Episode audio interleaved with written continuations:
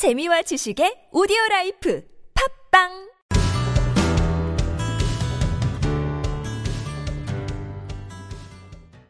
여러분은 지금 볼리 FM 해외 축구 토크쇼 해해해를 듣고 계십니다. 볼리 FM 해외 축구 토크쇼 해해해 함께 하고 계십니다. 2부는 고정 코너로 가지 않고 그냥 오늘 하고 싶은 이야기를 넣기 위해서 막 만들었는데요. 요즘 한국 선수 이적설이 아주 뜨겁습니다. 가기 전, 뭐 하세요? 봤어요? 아, 더빙. 옆에서 뭔가 계속 뭔가 이게 움직이고 계시길래. 자, 어쨌든 이 이분은 저희가 따로 만드니까 이분한 얘기 하지 마시고 다시 지금부터 아, 네. 어, 일단 팟캐스트니까 다 들어가도 가도 네. 상관없고요. 네. 네. 네. 계속 하셔도 돼요. 네, 이번 코너는 요즘 한국 선수의 이적설이 많아서 이적설에 대해서 다뤄보는 이적설 특집 코너입니다. 네. 아, 코너 명이 너무 좀 별론데? 그 옛날 무도에 뭐 하면 그냥 뭐 특집, 음. 아, 우리 무도급이 아니잖아. 모내기 특집, 뭐 이런 거. 음. 네. 우리 무도급인가요? 아니요?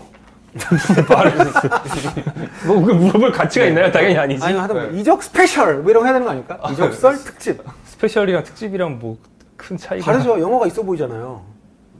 아. trans 오케이. 사대박. transfer, 사대주의자 대박, 사대박. transfer rumor special입니다. 네. 네. 아, 좋아요. 좋아요. 그래서 한국 축구 팬들의 고정 떡밥이자 얼마 전까지 최고의 불판, 지금도 최고의 불판이죠. 김민재 선수의 유럽행 아. 이적설 얘기를 먼저 해보도록 네. 하겠습니다. 그 최근에 이제 포르투갈 아볼라의 음. 어, 기사가 나서 어, 그 이제 한국에 가장 먼저 우리 김정용 기자가 기사 썼는데 아니에요. 인터풋볼에서 먼저 썼어요. 아 넘어가세요. 네. 아쉽네요. 아 제가 이렇게 또 김정용 기자를 띄워주려고 했는데 이건 먼저 쓰는 부당한 게 띄움은 뭐, 원치 않는다. 먼저 쓰는 건 뭐 자랑도 아니고. 네. 죄송합니다. 네. 네. 포르투갈 매체죠. 아볼라에서 이 김민재 선수를 한국의 판다이크 라고 소개를 하면서 얘기를 했습니다. 그리고 이 매체에서 나온 얘기를 보면은 약 몸값이 최소 15만 유로. 우리 돈으로 1,500만 유로. 몸값 야, 1,500만 씨, 유로. 김민재 무시합니까 아, 지금? 15 미오를 보신 거죠? 15 미오. 네, 네. 아 204억 원. 네. 자, 1,500만 50 밀리언을 보신 거죠. 실망이네요. 15만 유로면은 어, 누굴 사올 수 있나요? 그러게요. 제가 지난주부터 지난주에 2002 월드컵 얘기하는데 막 불트위스 파란색 옷 입고? 오고. 15만 유로면 불트위스 2억, 못 2억 원? 정도 되는 거잖아. 2억 네. 원. 음. 음, 네. 연재훈 못 사. 네. 아무튼 예, 이, 여기서 이 매체는 또 포르투가 김민재 선수를 살려면 한국 한국 어떤 특정 기업들과 네.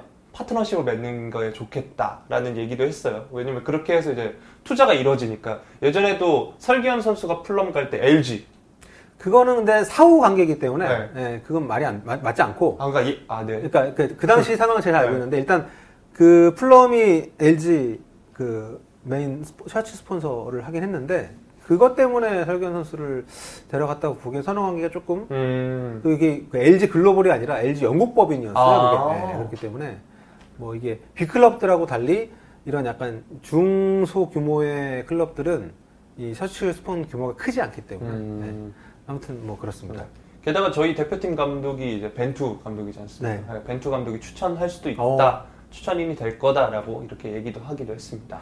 이 아볼라에 나는데 아볼라가 그래도 현지에서 굉장히 좀 공신력이 있는 어, 이, 이 포르투 이적 관련해 가지고는 전 뭐 충분히 이게 없는 얘기 아니라고 생각이 드는데 근데 보통 이적설 관련된 기사들은 출처가 구단인 경우보다는 에이전트 쪽 경우인 경우가 좀 많잖아요. 구단 쪽도 이 구단의 직접적인 어떤 결정권이 있는 사람들보다는 약간 좀 음, 뭐라고 해야 되나 실무자 음. 어, 그렇기 때문에 뭐 적중이 되지 않는다 하더라도 어쨌든 중요한 것은 뭔가 진행이 되고는 있다. 그러니까 이적을 시키려는 작업이 그렇게 봐야 되잖아요. 네, 뭐 네. 그런 면이 있죠. 뭐 김민재 선수는 그리고 전북 얘기도 지금 있습니다. 음, 뭐 김민재 맞아요. 얘기를 하고 있으니까 전북도 나올 수밖에 없는데 어 저희 이, 이 방송을 청취자들께서 들으실 때 상황이 바뀔 수도 네, 있습니다만 워낙 지금 뭐 네, 녹음하고 있는 현재까지는 나온 보도로는 뭐 전북 현대는 베이징 고원으로부터 김민재를 무상 임대해서 음. 올 하반기를 쓰고 싶어 한다. 음. 뭐 이제 베이징 측에 그게 가능한지 문의했다. 이런 식의 보도가 나와 있는 상태죠. 무상 임대를 할까요? 어, 일단 그것부터 얘기를 해보면 베이징 입장에서는 그럴 급여? 리는 없죠. 네. 그럴 리는 없습니다. 왜냐하면 급여 아끼는 것 정도 말고는 뭐 이득이 없는데 그쵸? 급여를 또 많이 못 아껴요. 급여가 반년치가 20억인데 그걸 전북이 다 낼 수가 없거든요. 음. 뭐 전북이 뭐 내봤자 몇 억 이렇게 낸다 치면 베이징 입장에서는 김민재 꼴랑 뭐 한두 달치 월급 덜 준다고 이제 임대를 보내는 셈인데 그럴 수는 없죠. 네. 그런데 뭘 믿고 제안을 알, 알아, 보고 있는 거지? 김민재 어차피 놀지 않냐 이런 생각으로 하지 않았어요. 걔네도 제기할 거 아니야. 어, 네, 그쵸. 근데 네. 제기는 할 건데 김민재는 이제 박지수와 달리 중국에 들어가지 않고 외국에 체류한 상태고 음. 베이징권 모든 외국인 선수가 다 안 들어가 있어요. 음. 거의 슈퍼리그의 거의 모든 외국인 선수가 다 자기 나라에서 그냥 이- 놀고 있거든요. 그래서 그런 상황을 좀 틈타서 작년 건경원처럼 후반기 임대를 쓸 수 있지 않을까라는 기대를 좀 거는 것 같은데 음. 베이징 입장에서는 사실 들어줄 일이 별로 음. 없긴 하죠. 그렇죠. 설득을 잘해야 됩니다. 두 번째 더 큰 이유가 있는데 김민재 선수가 유럽 진출 가능성이 실제로 있고 김민재 선수가 유럽으로 가고 싶어하는 의지가 실제로 있단 말이에요. 그 이 아볼라 보도에도 나왔던 1,500만 유로 정도가 제가 알기로는 실제로 베이징 거안이 이 정도 액수가 맞으면 보낼 수 있는 정도의 금액으로 알고 있어요. 근데 만약에 성사가 되면 김민재를 1,500만 유로 받고 팔 수 있잖아요. 베이징 거안이 좀 돈이 많지 않거든요. 요즘 중국 구단들이 옛날 같지 않아서. 근데 1,500만 유로 받고 팔 수 있는 찬스가 코앞에 있는데 전북 갔다가 뭐 이를테면 부상을, 부상을. 당하든지 뭐 지금 피파가 한 시즌에 세 개 팀에서 못 뛴다는 규정을 일시적으로는 철폐했다고는 하지만 뭐 이제 그렇다고 해서 K리그에서 뛰는 게 유럽으로 보는데 도움이 안 되죠. K리그에서 잘한다고 그게 유럽 진출에 뭐 크레딧 되지 않잖아요. 한번 그러니까 좀 그 그러니까 물건을 비유하는 것좀 약간 음, 미안하지만 뭐 이적은 그런 거니까. 내가 만약에 뭐 팔고 싶은 물건이 있으면 이게 언제 나갈지 모르는데 괜히 빌려줬다가 이게 잘못될 수 있잖아요. 또 뭐 자기가 원하는 때 못 받을 수도 있고. 그러니까 일리가 있는 네, 배진건 입장이 이렇고 사실은 김민재 측도 합리적으로 생각하면 똑같습니다. 뭐 유럽 진출을 진짜 할 수 있는 가능성이 있다, 의지가 있다 이렇게 생각한다면 지금 전북 가는 게 득이 안 돼요. 음. 그러니까 선수 개인은 원할 수 있어요. 그러니까 좋아할 수도 있고. 근데 경기 체력을 유지를 한다는 네. 측면에서는 뭐 그렇죠. 선수는 진출한 뒤도 생각해야 되니까 뭐 경기 감독 올려야 되고 뭐 전북에 대한 애정도 있는 걸로 알고 있고 전북 동료들이랑 당연히 친하고요. 하지만 뭐 이제 합리적으로 이적 여부를 생각해 본다면 그 저- 전북 임대 자체가 유럽으로 갈 수 있는 가능성을 낮출 수 있는 move다. 그러면은 이제 사실은 안 가는 게 합리적이긴 하죠. 그렇죠. 현실적으로도 베이징이 놔줄 이유가 별로 없네.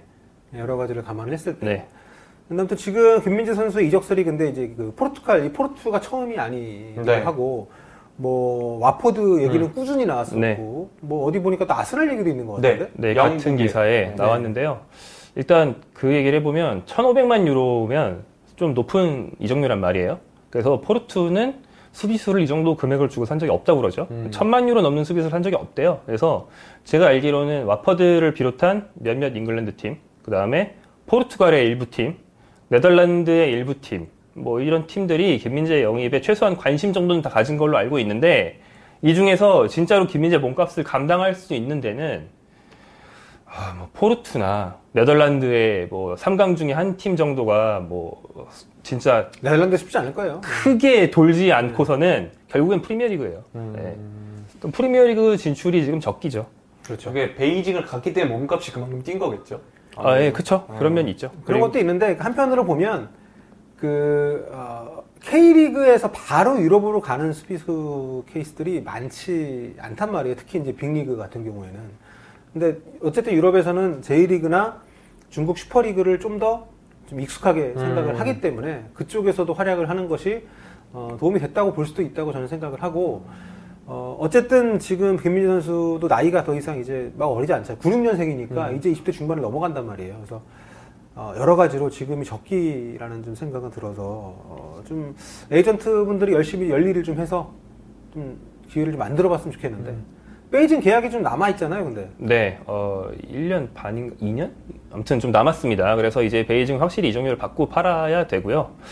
어, 뭐 김재 선수야 뭐 유럽 가고 싶은 의지는 뭐 대놓고든 좀 실수로든 뭐 많이 밝혔기 때문에 뭐 베이징 고원도 이런 건 알고는 있고 네, 어, 일단 적기인 이유는 뭐 이렇게 많이들 아시는 얘기지만 정리 차원에서 한번 더 얘기를 말씀드리면 2019년도에 와포드가 영입 의지를 보였을 때는 그 노동 취업 허가서 음. 워크 퍼밋이 네. 안 나올 상황이었죠. 근데 지금은 한국이 피파 랭킹이 40위로 올랐습니다. 음. 50위보다 위여야 그 뭐 복잡한 계산 안 하고 A 매치만 많이 뛰면 다 갈 수 있는데 김민재는 그 사이에 A 매치 많이 뛰었고 한국의 피파 랭킹이 올라서 올해는 영국 노동허가가 잘 나와요. 어. 그렇기 때문에 올해 안에 프리미어 리그를 가는 게 사실은 베스트입니다. 음. 내년 돼서 만약에 피파 랭킹이 떨어지든지 이런 경우가 생기면 어, 영국은 못 갈 수도 있거든요. 그렇기 때문에 지금 기회입니다. 음.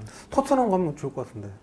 이 매체에 따른 어쨌든 아스날 네. 이적설이 나오잖아요. 아스날 가도 경쟁력이 좀 있지 않나요? 어떻게 보십니까? 저 뭐 무스타피, 홀딩, 루이스 상대인데 그 매체 기사에 따르면 다비드 루이스를 대체할 수 있다 뭐 이런 네. 것도 나오더라고요. 저는 뭐 김민재 선수는 유럽에서는 최소한 통할 수 있는 기량이라는 건 확실하다고 보고 아스날 수비수들의 개인 기량이 프리미어리그 20개 팀에서 상위권이라고 하기 힘들지 않나? 음. 그러면 저는 뭐 와포드에서 비비나 아스날에서 비비나 그게 그거다.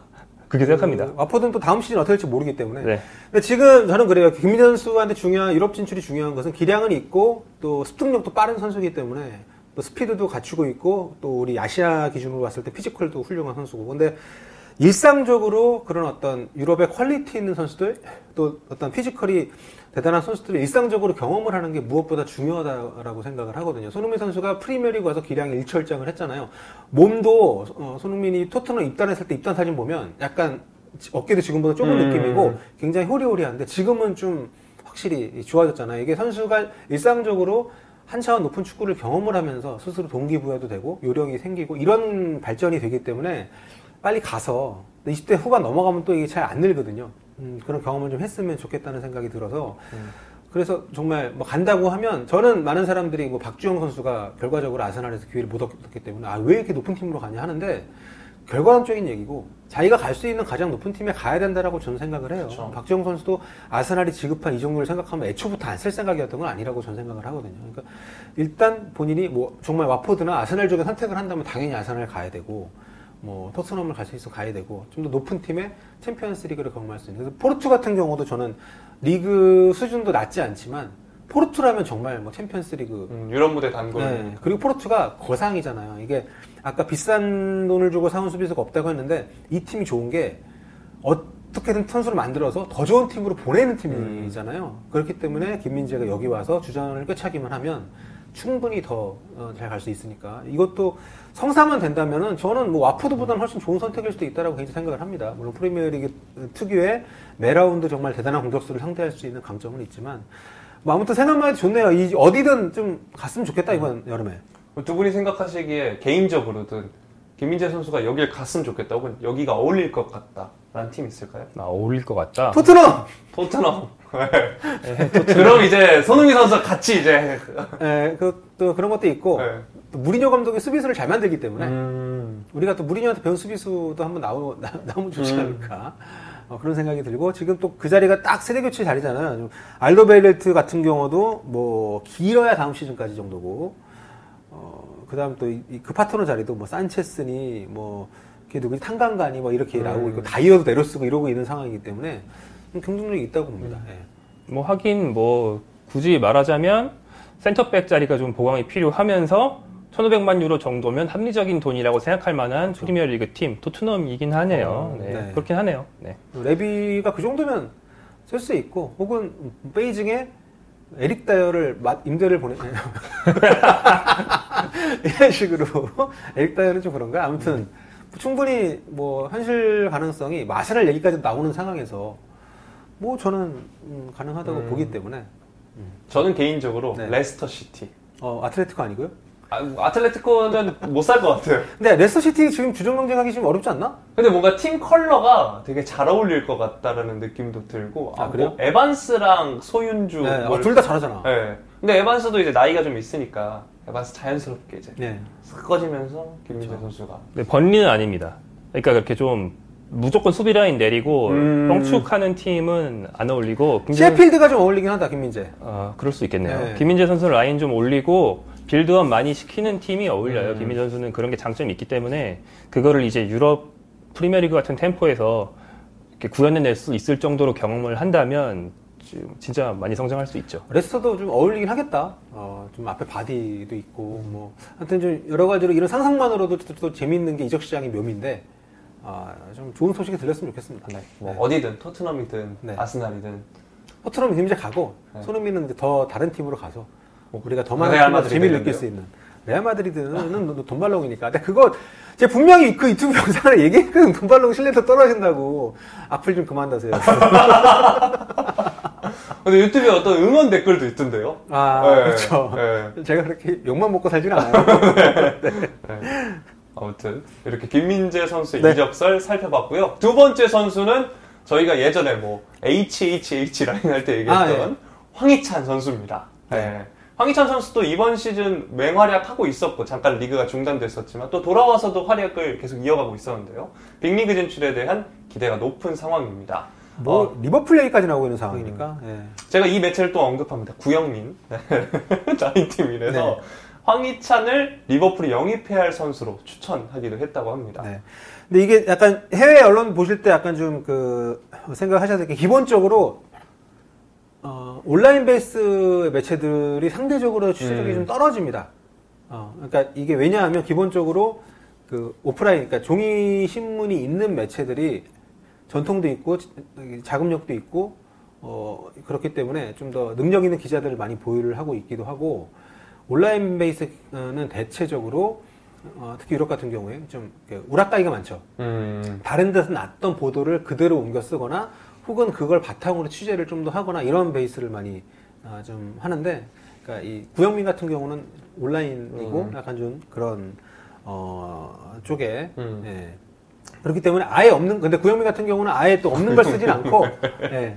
아예 없는 거 쓰진 않고 딴데 놨던 걸 이제 옮기는 거니까 뭐 음, 신뢰도가 빵이다. 네. 뭐 아 볼라급이다. 아 아 볼라 아 볼라입니다. 죄송합니다. 그 돈발롱급이다 음. 이건 아니라는 거죠. 네. 예. 돈발롱도 온라인만 있, 더라고요 예. 자 그럼 이번에는 좀 신뢰도가 있는 빌트에서 네. 어, 라이프치히가 이제 황희찬을 베르너의 대체자로 낙점했다라면서 아까 김민재 선수와 같은 돈이네요. 1,500만 파운드 구체적인 이적료까지 언급하면서 보도를 했습니다. 이 티모 베르너가 지금 첼시 이적이 유력하다는 얘기가 나오고 있어서 거의 뭐 구두 합의했다는 얘기가 네, 나오고 있는 이제. 같은 레드불 계열이잖아요. 짤츠부르크도 그렇고 이제 라이프치히도 그래서 이렇게 옮겨가는 거 아니냐라는 기사도 나온 상태입니다. 뭐 그런 사례들이 많기는 하죠, 실제로. 네. 뭐 지도자도 교류를 하고 선수도 교류를 많이 하는 편이고. 근데 베르너 대체자인데 이정도 1,500만 유로면은 이건 대체자가 아니지. 이거는 뭐 그냥 하는 얘기인 것 같고. 근데 라이프치히가 1,500만 유로보다 더 써서 선수를 그렇게 막 많이 내려오지도 아- 않았어요. 네, 예, 그쵸. 그렇긴 합니다. 네. 근데 그 베르너를 직접적으로 대처할 수 있는 선수로 생각하고 있는 거 아니지 않느냐라는 게 음. 저희의 추측인 거고 갈수 있는 가능성은 굉장히 높다고 봅니다. 이 라이프치히가 원한다고 하면 저는 황희찬이 정말 선수 생명을 걸고 반대하지 않는 이상 아마 가야 될 걸. 음. 뭐 여러 가지 이 역학 구도상. 그 팀 스타일이 엄청 맞아요. 음. 황희찬 선수의 나이비가 붙은 팀들은 다 스타일이 좀 같은 네, 네. 그 패턴으로 또 운영을 하니까. 네, 황희찬 선수의 플레이 스타일이랑 좀 맞아요. 뭐 공간 침투를 많이 할 여지를 공격수한테 많이 주고, 예. 황희찬이 좋아하는 막 측면으로 빠졌다가 중앙으로 빠졌다가 하는 거를 좀 권장할 수 있는 팀이거든요. 그 제가 저번 베르너를 한번 하이로 가지고 왔었는데 개막 직후에 잘해서 뭐또 그 다음 경기인가 되게 못했나 봐요. 네. 그래서 막 그런 얘기가 있더라고요. 아 첼시의 잘생긴 백인 공격수의 잔혹 사례가 또 생기는 거 아니냐. 뭐 토레스, 세브첸코, 모라타. 뭐 네, 거. 네, 네. 어. 그럼 별로 별로 안 잘생겼는데? 별로 잘생겼어요? 저보다 잘생긴 것 같아요. 어, 자신감 가져요. 냄새 한번 맡고. 아니 저기 저희가 얼굴로 뽑은 사람인데. 아 정말요? 네. 아, 네, 네? 감사합니다. 황희자 자신감을 가지시라던데. 아, 자신감은 별개지.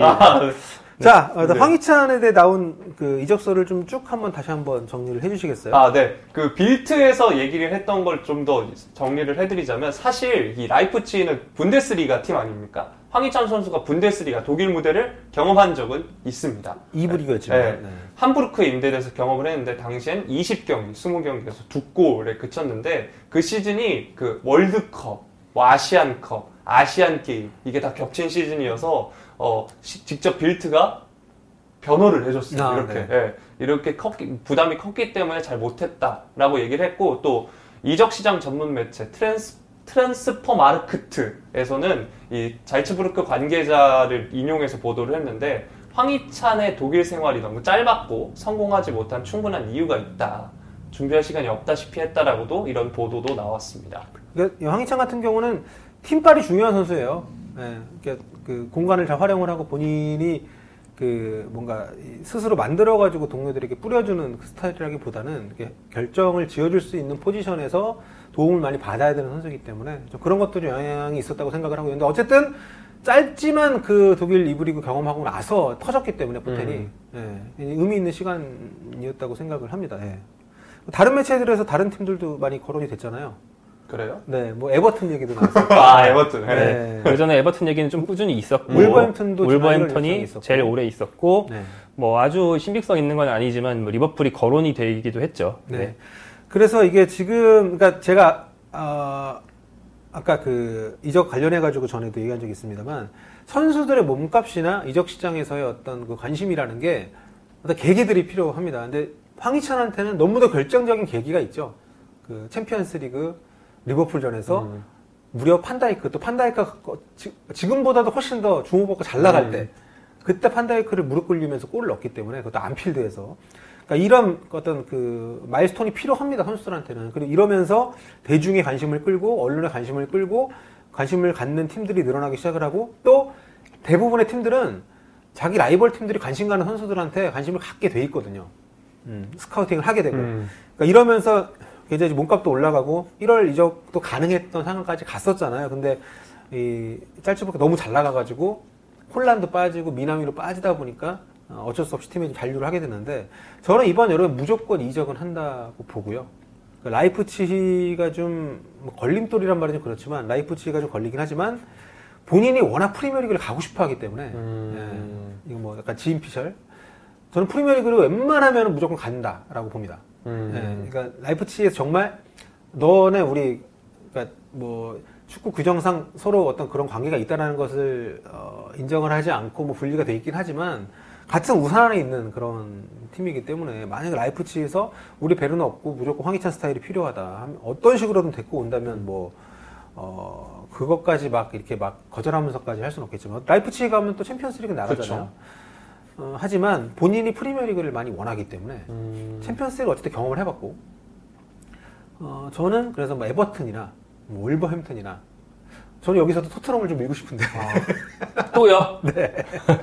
그래야 서는 손흥민도 딴 데 갈 수 있고 그때 울범 조타 얘기할 때도 네. 조타가 나가야 네. 뭐 울버햄튼이니까 황희찬 선수가 뭐 황희찬 에이전트가 그 손흥민을 그 레버쿠젠에서 토트넘으로 이적을 시킨 에이전트잖아요. 그래서 프리미어리그에 또 빔머 같은 경우도 같이 데리고 있었고 프리미어리그 이적시킨 경험들이 좀 있기 때문에 저는 뭐 어, 가능성이 굉장히 프리미어리그 행이 높다. 예, 그 저는 그렇게 봅니다. 그래서 울버햄튼이나 에버튼 같은 케이스가 현실성이 좀 높지 않나. 음. 뭐 다른 팀들이 끼어들 수도 있죠. 뭐 이 정도 이 두 팀 정도가 관심이 있을 정도의 선수들이면 왜냐하면 에이전트들은 똑같아요. 내가 만약에 물건을 팔아야 되는데 뭐 여러 팀이 관심이 있어. 그러면 어몇 군데 더 찔러볼까? 그럴 수 있거든. 그렇기 때문에 어, 뭐 다른 팀들도 끼어들 수 있고 몸값도 더 올라갈 수 있는 1,500만 유로면 너무 싸요. 제가 볼때이 지금 황희찬 음. 제 생각에는 어, 최소한 3천만 유로 정도는 음, 받지 않을까. 오, 3천만 유로. 네, 손흥민이 레버쿠젠에서 갈 때 3천만 유로였는데 그 뒤로 시장이 또 엄청 커졌고 물론 지금 그 코로나. 코로나, 때문에 좀 약간 위축되어 있긴 하지만 어, 이 정도의 경쟁이 붙었다면 저는 1,500만 유로는 너무 싸다고 봅니다. 음. 네. 자 그럼 이번에 황희찬 선수도 뭐 어울릴 만한 팀이나 그런 거 한번 얘기를 해볼까요? 졸리세요? 아니요 아니요. 목소리 힘이 빠졌는데? 아. 아, 네. 성희찬 선수 어울릴 만한 팀? 네. 아, 토트넘 아, 저는 어울리진. 않는, 어울리진 않는 것 같아요. 네. 예. 저도요. 어, 저는 라이프치히. 예, 음. 라이프치히는 어울릴 것 같습니다. 베르너랑 비슷해요. 예, 공간 있어야 잘하고, 공간 막히면 못하고, 예, 비슷합니다. 음. 베르너 역할을 대체할 수 있는 상당히 좋은 스타일의 소유자라서 그 루머도 있는 거고, 음. 그냥 같은 레드불 계열사라서만이 아니다. 이렇게 생각합니다. 네. 자, 저는 에버튼도 제외하고. 네, 에버튼도 뭐 칼버트 르윈 정도를 그렇게 안첼로티 감독이 잘 활용을 한다면 황희찬도 충분히 어, 그 역할을 할 수 있다고 생각하고 또 울버햄튼이 지금 굉장히 많은 선수들이 좀 이적할 음. 위기잖아요. 뭐 히메네스부터 뭐 조타 뭐 누구냐 그 아다마 트러레 얘기도 있고 그렇게 된다면 거의 뭐 주전 무혈, 무혈 입성도 할 수 있는 그런 상황이기 때문에 스타일 면에서도 어, 그리고 역습을 굉장히 잘 활용하는 팀이어서 뭐 두 팀 모두 저는 뭐 괜찮다고 봅니다. 음, 저도 울브스 괜찮은 것 같아요. 트라우, 트라우레랑 둘이 있으면 네. 뭔가 소떼 둘 풀어놓는 느낌으로. 아, 소두. 울버햄튼은 왕년에 네. 또 설기현 지금 경남 감독이 또 좋은 음. 시절을 보냈던 10년이 넘었네요 벌써. 그때가 뭐, 누구죠? 2005 이뱅스 년 블레이크인가 이런 선수 있을 때. 아 실, 실뱅 이방 블레이크인가? 네, 네, 네, 뭐 있었어요. 네. 위닝했군요. 네. 글렌 호들 감독 때 폴 인스 있을 때막 음. 엄청 오래 폴 인스 있었어요. 예. 2005년 막 이때니까 그때는 2부 리그였지만 어쨌든 울버햄튼이 최근에 또 매력적인 축구를 하고 있기 때문에 어, 챔피언스리그 진출 가능성도 여전히 있잖아. 음. 네. 아무튼 뭐 어딜 가도 모든 감독들이 잘 쓸 수 있는 음, 그런 스타일의 선수이기 때문에 어, 저는 충분히 뭐 가능성이 있다고 봅니다. 그리고 리버 그 안필드전에서 그 반다이크 너무 그게 정말 컸어요. 그것도 이 친구가 시즌 내내 부진하다가 그때만 바짝한 게 아니라 꾸준히 공격 포인트를 기록을 하고 있고 그 매 경기에서 결정적인 상황들을 한 번 이상 만들어주고 있기 때문에 뭐 전 충분히 가능하다고 봅니다. 네. 음, 네. 이렇게 황희찬 선수 얘기까지 해봤고 여기에 덧붙여 보겠습니다. 네. 이강인 선수 얘기도 한번 해보고자 하는데요. 뭐 이적설이 엄청 활발하게 제기된 선수는 아니지만 그래도 다음 시즌 발렌시아에 머무를지 아니면 다른 데로 이적을 할지 좀 궁금하긴 합니다. 저는 꾸준히 이제 좀 서둘러서 이적하거나 임대에 갈 필요는 없다라고 좀 밀고 있는데 좀 리그 재개되고 나서 좀 한 경기도 못 나왔잖아요. 음. 좀 한 경기 한 거 아니에요? 레반 그 발, 레반 리그 재개하고 그렇죠, 그 한 경기. 네, 못 그러니까 나왔죠. 지금 아예 그 어, 교체 투입이 안 됐기 때문에 좀 네, 좀 걱정은 되더라고요. 그렇죠. 심지어 이제 교체 카드가 늘어 있는 상황에서도 교체가 안 되는 거니까 네. 어떻게 보면 다섯 명까지 교체를 시킬 수 있는데 투입을 안 한 거기 때문에 음, 뭐 마르세유 보르도 얘기가 나왔었잖아요. 네. 근데 뭐 지금 더 추가적인 기사는 아직까지 나오고 있지 않은 상황인 것 같고, 어, 뭐 이강인 선수 얘기도 하- 한 김에 이제 프리메라 리가에 뛰고 있는 아시아 선수들 얘기도 좀 네. 해볼까 합니다. 그러니까 지난 라운드에서 이제 이강인은 못 나왔고 어, 우레이가 나와서 골을 넣고 음, 메, 아, 메시랜다 일본, 일본 메시. 예. 쿠보가 나와서 팀은 뭐 저- 참패했지만 어, 좀 호평을 받았기 때문에 상대적으로 이강인 선수가 마음이 조급할 수 있다라고 생각을 합니다. 우레이는 뭐 그렇다 치더라도 쿠보가 워낙 올 시즌에 호평을 받고 지금 뭐 몸값이 높아졌기 때문에 본인도 좀 더 뛸 수 있는 기회를 많이 찾고 있을 거라고 생각은 좀, 좀 드는데 그러니까 제가 이 팀에서 좀 승부를 봤으면 좋겠다라고 계속 얘기를 하는 이유는 뭐냐면 이강인 선수가 어쨌든 축구계에서 받고 있는 평가나 어, 어떤 그 갖고 있는 이미지도 약간 제한적인 선수잖아요. 음, 약간 중앙 미드필, 약간 플레이메이킹이 주인 중앙 미드필더가 최적인 포지션인 선수로 많이 인식이 되고 있는데 사실 그러한 역할 가지고는 뭐 빌라스버스 감독이 지금 마르세유 부른다고 하는데 거기 가서 뭐 쓸 잘 쓸 수 있죠. 근데 생명력이 길지 않다고 저는 생각을 하거든. 그런 자신의 장점만 계속 고집을 해서는 어쨌든 뭐 지금 어, 발렌시아에서처럼 측면에서도 좀 더 활용이 되고 혹은 좀 다른 방식으로도 기용이 됐을 때 본인이 어, 중앙에서만큼 잘할 수 있다는 것을 보여주고 좀 더 여기에 익숙해질 수 있는 이런 경험을 좀 하는 것이 장기적으로 봤을 때는 훨씬 도움이 된다고 생각을 하기 때문에 당장 쓰임새를 좀 확보하는 것도 중요하지만 좀 그런 가능성에 대해서도 좀 좀더 여유를 갖고 생각해야 되지 않나. 음. 뭐 저는 그런 차원에서 좀 이적설에 좀 더 초연할 필요도 있지 않나 생각을 하는 것도 사실입니다. 물론 뛰는 모습 자주 볼 수 있다면 좋겠지만. 아, 출장 시간도 중요하지만 어, 성장이라는 게 꼭 거기서만 나오는 게 아니다. 네, 그러니까 어, 직장에 취업을 했을 때 우리가 어, 일을 하면서 나를 깎아먹는 느낌이 들 때가 있고 아니면 이걸 배우면서 뭔가 좀 아, 좀 내가 발전하는 느낌이 들 때가 있잖아요. 근데 전자인 경우가 될 수 있는 위험을 좀 피할 필요가 있지 않나라는 생각을 하는 거죠. 네. 음. 네, 뭐 이강인 선수가 뭐 급 하게 생각할 만한 나이는 여전히 아니에요. 뭐 네. 2001년생이잖아요. 2001년생이면 지금 19. 예. 우리 나이로 이제 20인가 보네요. 네. 아직 멀었기 때문에 뭐한 1, 2년 정도는 뭐 그게 출장 시간 좀 적다고 해서 뭐 엄청 급하게 생각할 필요는 없긴 합니다. 다만 이제 이강인 선수 본인과 그 주위에서 약간 좀 출장 시간에 대한 갈망이 좀 큰 걸로 알고 있는데 뭐 팀에서 이렇게 그 팀 안에서도 좀 혼선이 있는 걸로 알려져 있잖아요. 전 감독은 임대를 보내고 싶어 했는데 구단주는 또 가지 말라고 네, 그러고. 피터림. 예, 그렇게 하지 말고 이 선수를 어떻게 성장을 시키고 어떻게 활용할 건지 좀 복안 같은 게 있다면 뭐 피차 좀 불안하지 않게 기다릴 수 있겠죠. 저는 그래서 두 분에게 한번 여쭤보고 싶었어요. 네. 그 이강인 선수가 방금 전에 말씀해 주셨던 것처럼 중앙 플레이메이커를 뛰어야 되는데 사실 발렌시아는 지금 뭐 포메이션 자- 자체가 네. 4-4이고 두 명의 미드필더를 쓰는데 한 명은 그 플레이메이커를 하는 선수가 팀의 주장이잖아요. 그렇죠. 예. 네. 확고한 주전인데 그래서 뭐 이제 이강인 선수가 주로 측면이나 뭐 아니면 shadow striker로 나오기도 하잖아요. 그래서 저는 그럴 때마다 생각이 들었던 게 어 뭐 댓글도 의견이 갈리더라고요. 저렇게 측면이나 이상한 자리에서 뛸 바에 이적을 해라. 이상한 자리. 네. 혹은 저는 이런 생각 들거든요. 그 자리도 뛰는 경험과 그 능력을 배워야 된다라고 생각도 네, 들어서 네.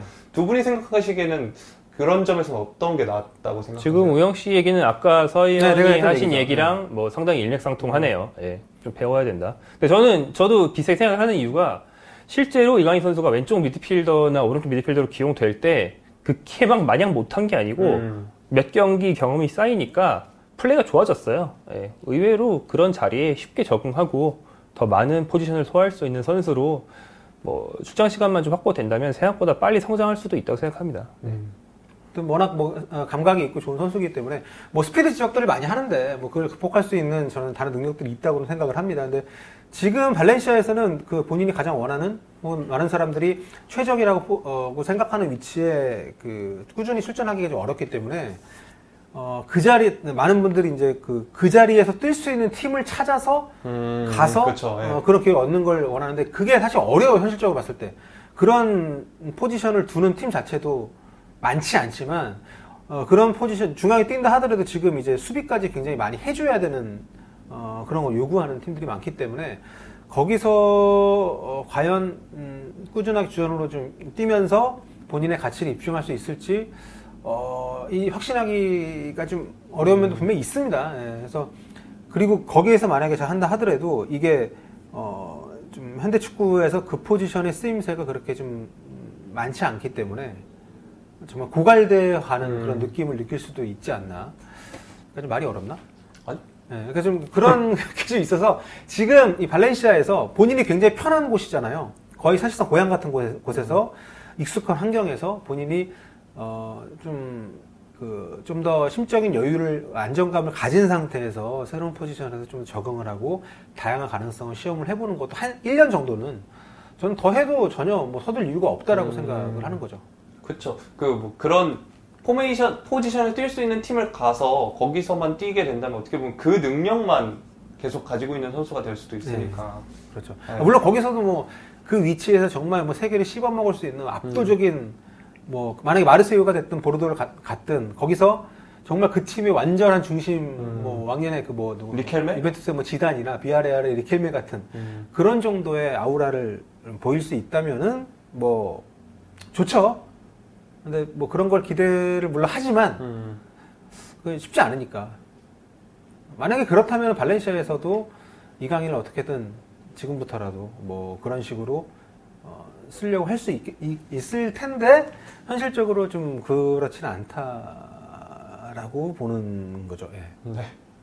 아유 말 어렵다. 돌리지 말고 그냥 해보세요. 아, 싫어요. 가만히 있어 임마 이렇게 말씀하시던지. 아, 그건 아닙니다. 그러니까 뭐 어쨌든 근데 저희도 알 수 있는 정보나 이게 좀 제한적이에요. 정말 그 팀에서 어떻게 생각하고 있는지, 혹은 이강인 선수가 정말 간절하게 뭐 새로운 팀을 원하는지, 뭐 이런 걸 모르기 때문에 저희가 좀 할 수 있는 얘기는 좀 제한적인데, 하여튼 뭐 쿠보의 사례 때문에 많은 분들이 이강인도 떠나야 된다라고 음. 생각을 하는 것 같아요. 근데 좀 많이 다르죠. 그쵸. 일단 레알 마드리드잖아 여기는 쿠보는 레알 마드리드가 1군에도 들어가기가 어려운 상황이기 때문에 얘는 임대를 갈 수밖에 없습니다 제가 볼 때는 외대가르드도 나와서. 네. 음.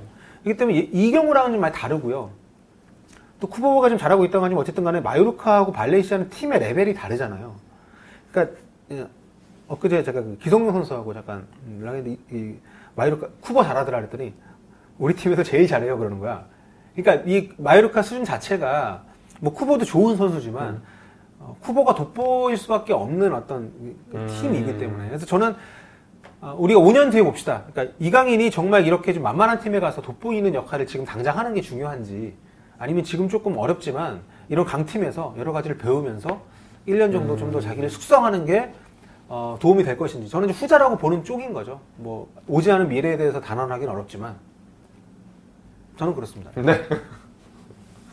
네, 저는 어 저는 근데 갈 수 있는 팀의 숫자가 엄청나게 많잖아요. 그 중에서 이강인이 성장할 수 있을 만한 포지션과 역할을 맡겨서 playing time을 많이 줄 수 있는 팀이 나오면 음. 그런 팀으로는 좀 다녀오는 게 좋지 않나. 네. 그리고 합니다. 저는 임대를 별로 안 선호하고 완전히 좋은 게, 어, 이, 이 팀, 그러니까 원소속 팀에 있으면은 약간 우쭈쭈가 된단 말이에요. 음. 약간 좀 안 좋아도 어쨌든 간에 계속 이, 친, 이 선수를 키워야 되고, 또 계속해서 끌고 가고, 뭐, 막말로 팔기라도 해야 되기 때문에 어떻게든 가치를 끌어올리기 노력을 할 텐데, 임대로 가면 못하면 안 써요. 음. 우리나라 야구만 보시, 야구, 뭐 축구도 마찬가지지만 외국 선수 데리고 못하면 안 쓰고 돌려보내기도 하잖아. 그렇기 때문에 이- 그 선수가 투자를 안 하기 때문에 만약에 옮- 새로운 팀을 간다고 하면 저는 임대보다는 이적이 낫지 않나라는 생각을 하는 거고 그래서 저는 발렌시아에서 임대를 어딘가로 가는 거는 지금보다 더 좋은 팀으로 가- 임대를 갈 가능성 거의 없기 때문에 굳이 더 뭐 이런 말 죄송합니다 후진 팀에 임대로 가는 것은 좀 조심해야 된다 네, 그런 주의죠. 알겠습니다. 네. 공감 좀 해주세요. 너희 너- 불안해. 아니 아니. 아무도 공감하지 않는 것 같아. 네. 좋아요. 임대를 가야 된다고 헐. 봅니까? 네. 그러니까, 그러니까 그럼 그 얘기를 네. 해주세요. 더 많이 뛸 수 있는 곳으로 임대를 가야 된다. 그게 필요하다고 생각하면 아, 얘기해주세요. 저는 저는 좀 전에 얘기했던 것처럼 네. 예, 그 선택지가 아주 많기 때문에 뭐그 그 들어오는 팀 중에서 이강인 선수가 성장할 수 있는 환경을 마련해 줄 만한 팀이 나온다면 네, 저는 임대 괜찮다고 음. 생각합니다. 예. 뭐 우리 다른 시간에 얘기했던 하키미 같은 경우가 되겠죠. 예. 음. 뭐 그런 경우가 되겠죠. 저도 원래 이 아까 도르트문트 정도로 임대 갈 수 있으면 어, 가야지. 좋죠. 예. 저 아까 이게 발렌시아가 첫 경기 이제 재개국 첫 경기가 레반테 발렌시아 지역에 같이 있는 팀이잖아요. 레반테 이적설이 막 임대설이 한창 나왔을 때 레반테 정도면 전좀 좋지 그 정도면 않을까. 그러니까 어, 환경적으로든 네. 아니면은 뭐 기량, 그러니까 팀의 어떤 레벨적으로든 뭔가 메리트가 있는 건 중요하다고 생각합니다. 그렇죠. 예. 둘이 진짜 가까우니까. 네. 네. 프랑스도 사실 마르세유는 굉장히 또 이게 좀 백화적인 그 도시고 좀 거친 데기 때문에 팬들이 거기가 좀 세요. 음, 선수가 만약에 이- 완전히적인 모르겠는데 임대는 아, 좀 조심스럽더라고. 음. 보르노는 오히려 괜찮은데 황의조도 있고 황의조가 또 좀 적응을 잘 해놨잖아. 그래서 좀 거긴 좀 괜찮은 것 같은데 뭐 제 개인적인 생각이에요. 네. 네, 뭐 개인적인 생각 얘기하는 거죠 뭐. 네, 어, 발 빼는 겁니다. 아. 이강인 화이팅! 네. 네, 이렇게 이강인 선수 얘기까지 나눠봤습니다. 오늘 뭐 황희찬 선수, 김민재 선수, 이강인 선수 얘기를 나눠봤는데 뭐 다음 시간에 또 다른 한국 선수들 이적설 얘기가 또 돌면 또 네. 그때 또 다른 선수들 얘기해 보도록 하겠습니다. 네. 이 세 명이서 방송하는 게 어떻게 되게 오랜만이 됐습니다. 네, 그렇죠. 네. 뭐, 한, 한 분이 아프시고, 또 한 분이 아프시고, 또, 네. 아, 뭐, 뭐, 그러, 그러다. 어, 강철 체력이에요. 제가 근데 두 분, 그러니까 방송이 없을 때 잠깐 아팠어요. 아 네. 그래요? 아, 어. 뭐 아무튼 네, 최대한 강철 체력 유지하도록 그 하겠습니다. 아프면 안 되는데. 네. 술병이 나서 아 그래요? 네. 아술 잘 안 먹잖아요. 좀 먹는 날에 좀 심하게 많이 먹는 아, 것 그래요? 네. 저랑은 불편했군요. 알겠습니다. 네. 아무튼 복귀 소감 한 말씀씩 들어보도록 하겠습니다. 아 저요? 네. 아 네. 다음번에는 이 손에 이 냄새나는 보조기 풀고 와서 더 말짱한 정신으로 하도록 하겠습니다. 네. 그럼 의원님은 오늘 간만에 네, 아무튼 셋이. 근데, 어, 저희가 사실 그, 지난번에 한중기자 다녀가고 나서 반응을 보고 느꼈습니다. 아, 우리가 재미가 없었구나.